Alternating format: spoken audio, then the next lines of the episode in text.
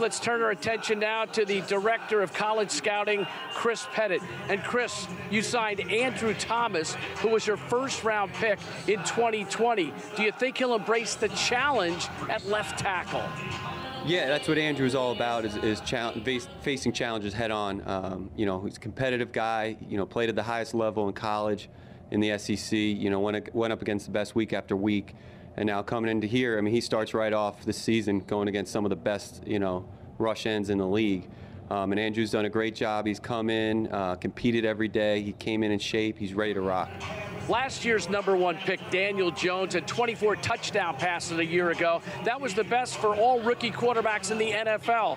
How do you expect him to take the next step?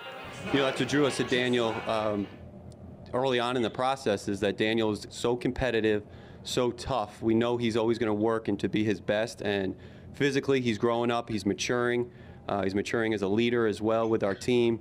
Um, but yes, Daniel, I'm, I'm, expecting good things as, you know, because of who he is as a person uh, and the competitive and the tough person that he is. Your first draft class had a kid named Saquon Barkley who ran for over a thousand yards in his first two seasons with Big Blue.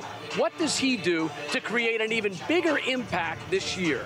Uh, yeah, Bruce, on the field, absolutely. I think, you know, another guy who worked his butt off in the offseason came back in excellent shape. We all know Saquon, you know, his athletic, physical skill set is really good, but what he's done to me, I see, is the, the leadership that he's providing, the competitive spirit that he brings day in and day out.